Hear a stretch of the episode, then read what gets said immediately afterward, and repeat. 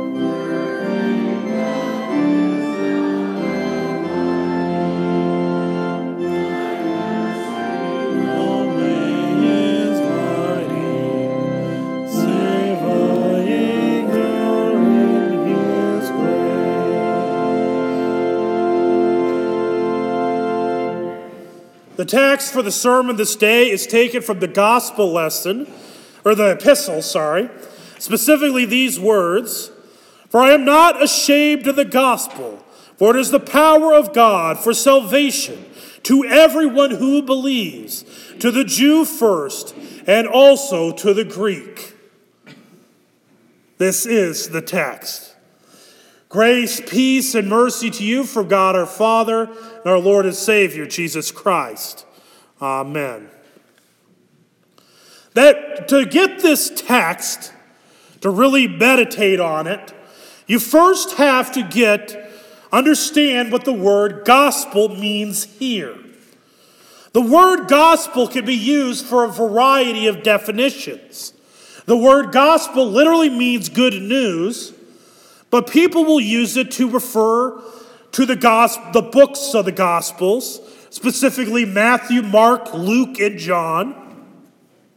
Some people may use the term gospel to refer to the entirety of Scripture, to the entirety of salvation story, all the way from Genesis 1 to the end of Revelation. But here, Paul is using it in what we would say the narrow sense. And that is the gospel is nothing more than Jesus Christ suffered and died on the cross for the forgiveness of your sins. That is the gospel in the narrow sense. And it is that gospel of which Paul is not ashamed, of which he is eager to preach, of which I believe we tend to take for granted which, and sometimes we are ashamed of it. To appreciate the gospel, it begins with understanding the law. For, for Jesus said before he ascended into heaven that repentance and the forgiveness of sins would be proclaimed in his name. So, so the law is preached for repentance and the gospel is preached for the forgiveness of sins. Because without the law, the gospel is meaningless. In fact, there is no gospel without the law. And the law states the primary number one purpose of the law is to condemn. It's to show that we are indeed sinners, that we have not kept God's law.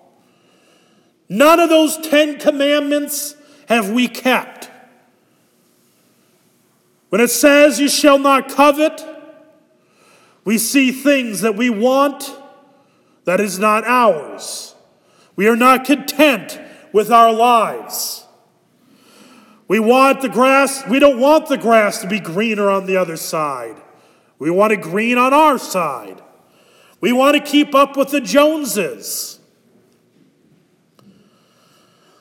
When it says you shall not bear false bear false witness against your neighbor, we love to gossip. We love to talk about other people's stories, about other people's situations.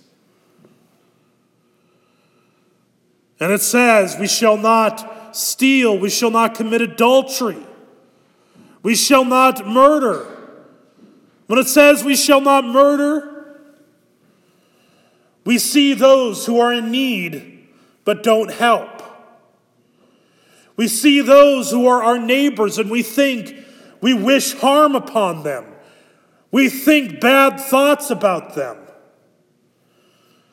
That is to commit murder in our hearts. When it says to honor your father and your mother, that also means that we are to honor all authorities, including the governing ones.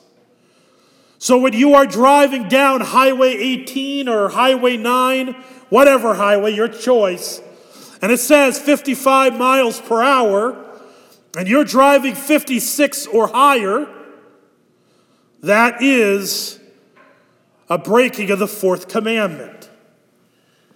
The only, the only excuse to disobey the government is if the government's rule is against God's law. And sorry, there is no Bible verse against the speed limit. So you're supposed to obey it. Remember the Sabbath day by keeping it holy. We disobey that by whenever we, not only when we miss church, but when we attend church, go out the doors and forget everything that was said.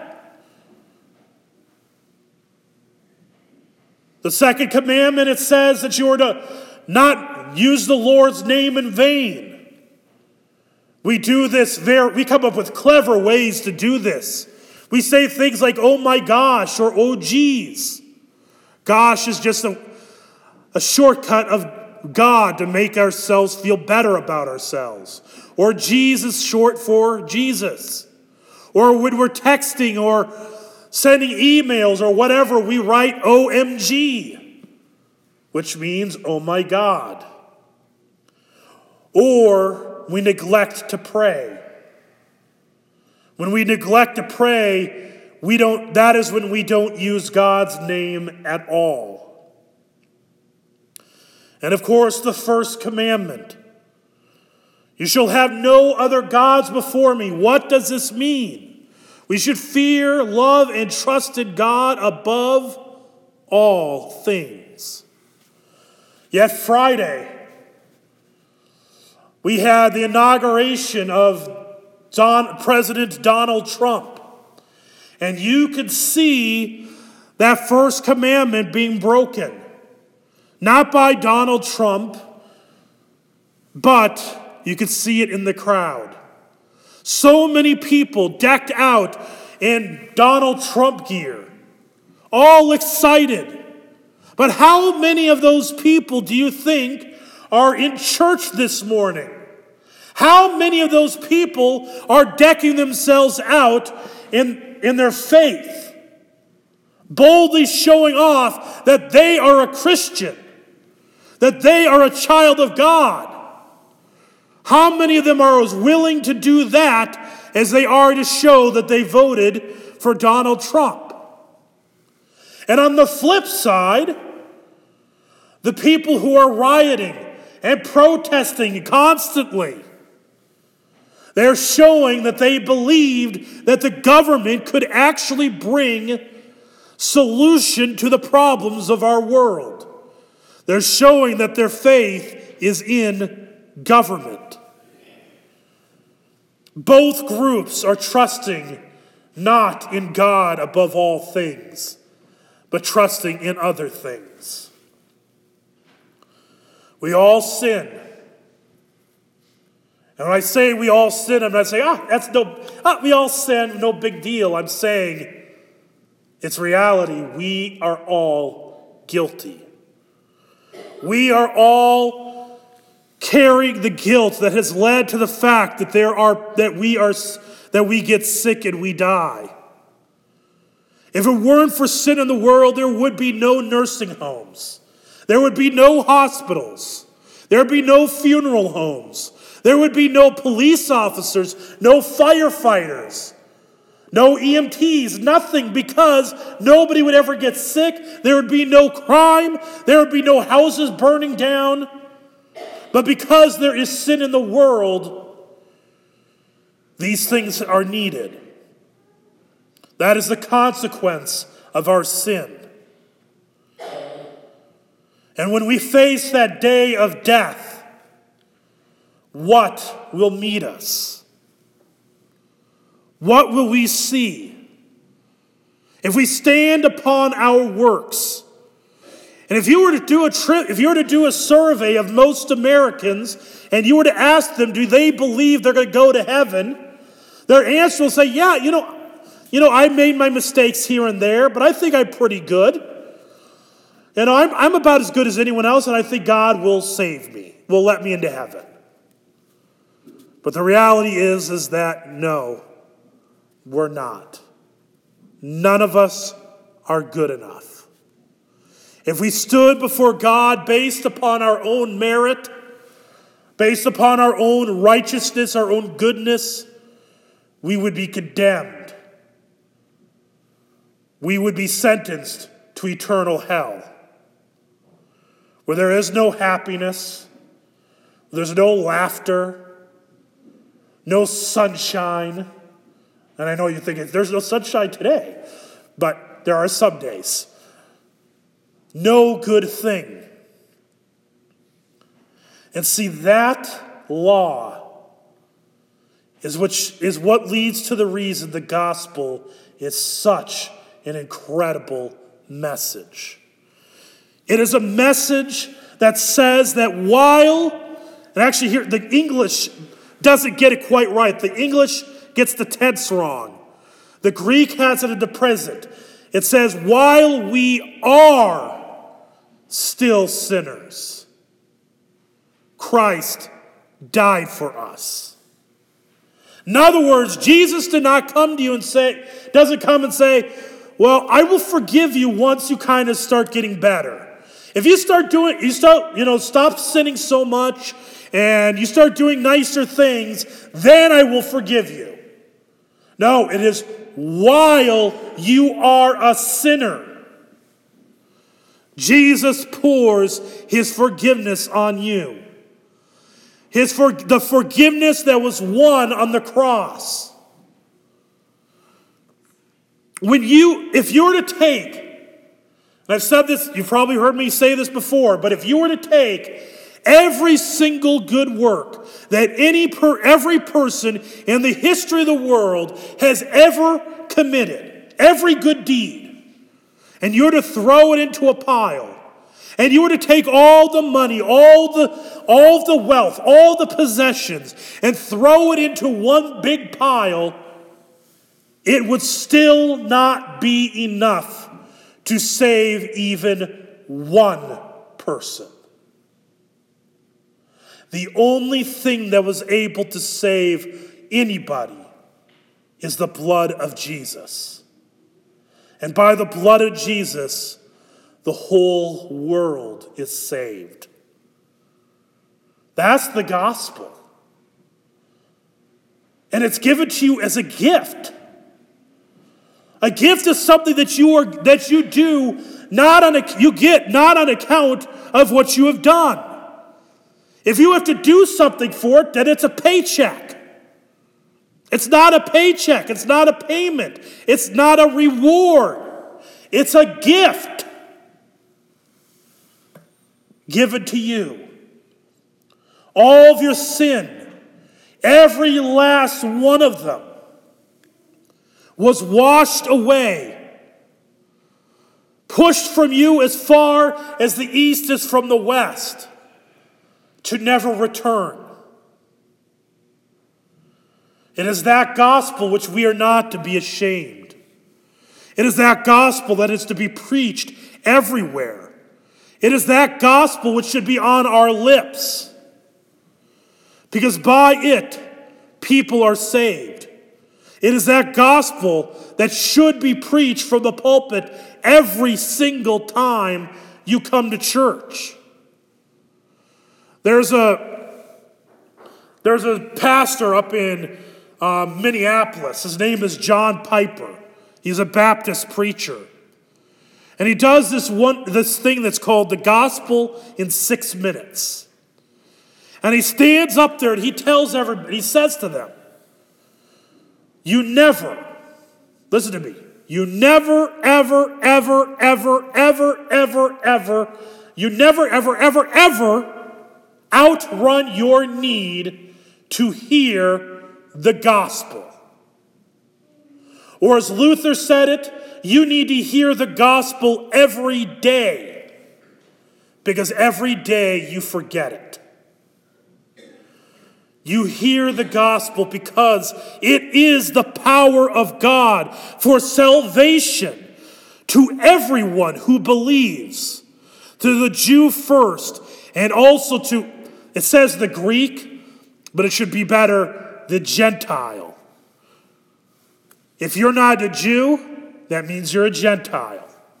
And Epiphany is the season of the Gentiles. There's also there's a story of how many of you have ever heard of Dwight L. Dwight L. Moody? You ever heard of him? Or the, the Moody Bible Institute? There's a story of Moody. He did a revival in Chicago. It was a tent revival. He, thousand, like hundreds and thousands of people came to hear him preach. It was a two day event. On day one, he was going to preach on hell. And then on day two, he was going to preach on heaven. So on day one, he just preached and he preached. He preached on hell, over, just hit hard on it. To the point that these people were absolutely terrified. And he, you know, he kind of felt bad about it. I was like, oh, I know this is really hard, but that's okay. Tomorrow I'm going to preach on heaven and they're going to feel uplifted. Well, the great Chicago fire broke out overnight and he never got a chance to preach about heaven, which is how he learned the hard way that the gospel must always be preached because you may not get a second t- chance to do so. I mean, we've all seen that. Where somebody was in church that day, one Sunday, then later that week, they die. That might be the last opportunity. And by the way, that is not just to the pastor, it is to you. It is to you to tell your friends, your family, your coworkers, whoever you are in contact with, your, those who you go to school with. Tell them about the gospel. Tell them of Jesus. Because that's why you are here to tell people about the faith, to tell them that Jesus died on the cross for them, for their forgiveness. For it is the power of God for salvation to everyone who believes. For in it the righteousness of God is revealed from faith for faith. As it is written, the righteous shall live by faith. So we may we like Paul be eager to proclaim the gospel. May we like Paul not be ashamed of it, not take it for granted. May we proclaim it till we until we celebrate in its reward which is heaven, the bodily resurrection, where there's no hunger, no thirst, no nor scorching heat, no freezing rain, no snowstorms, none of the ills of this world. In Jesus' name, amen. The grace, peace, and mercy of our Lord and Savior Jesus Christ keep you in the one true faith and the life everlasting. Amen. Please stand to sing Create in Me a Clean Heart.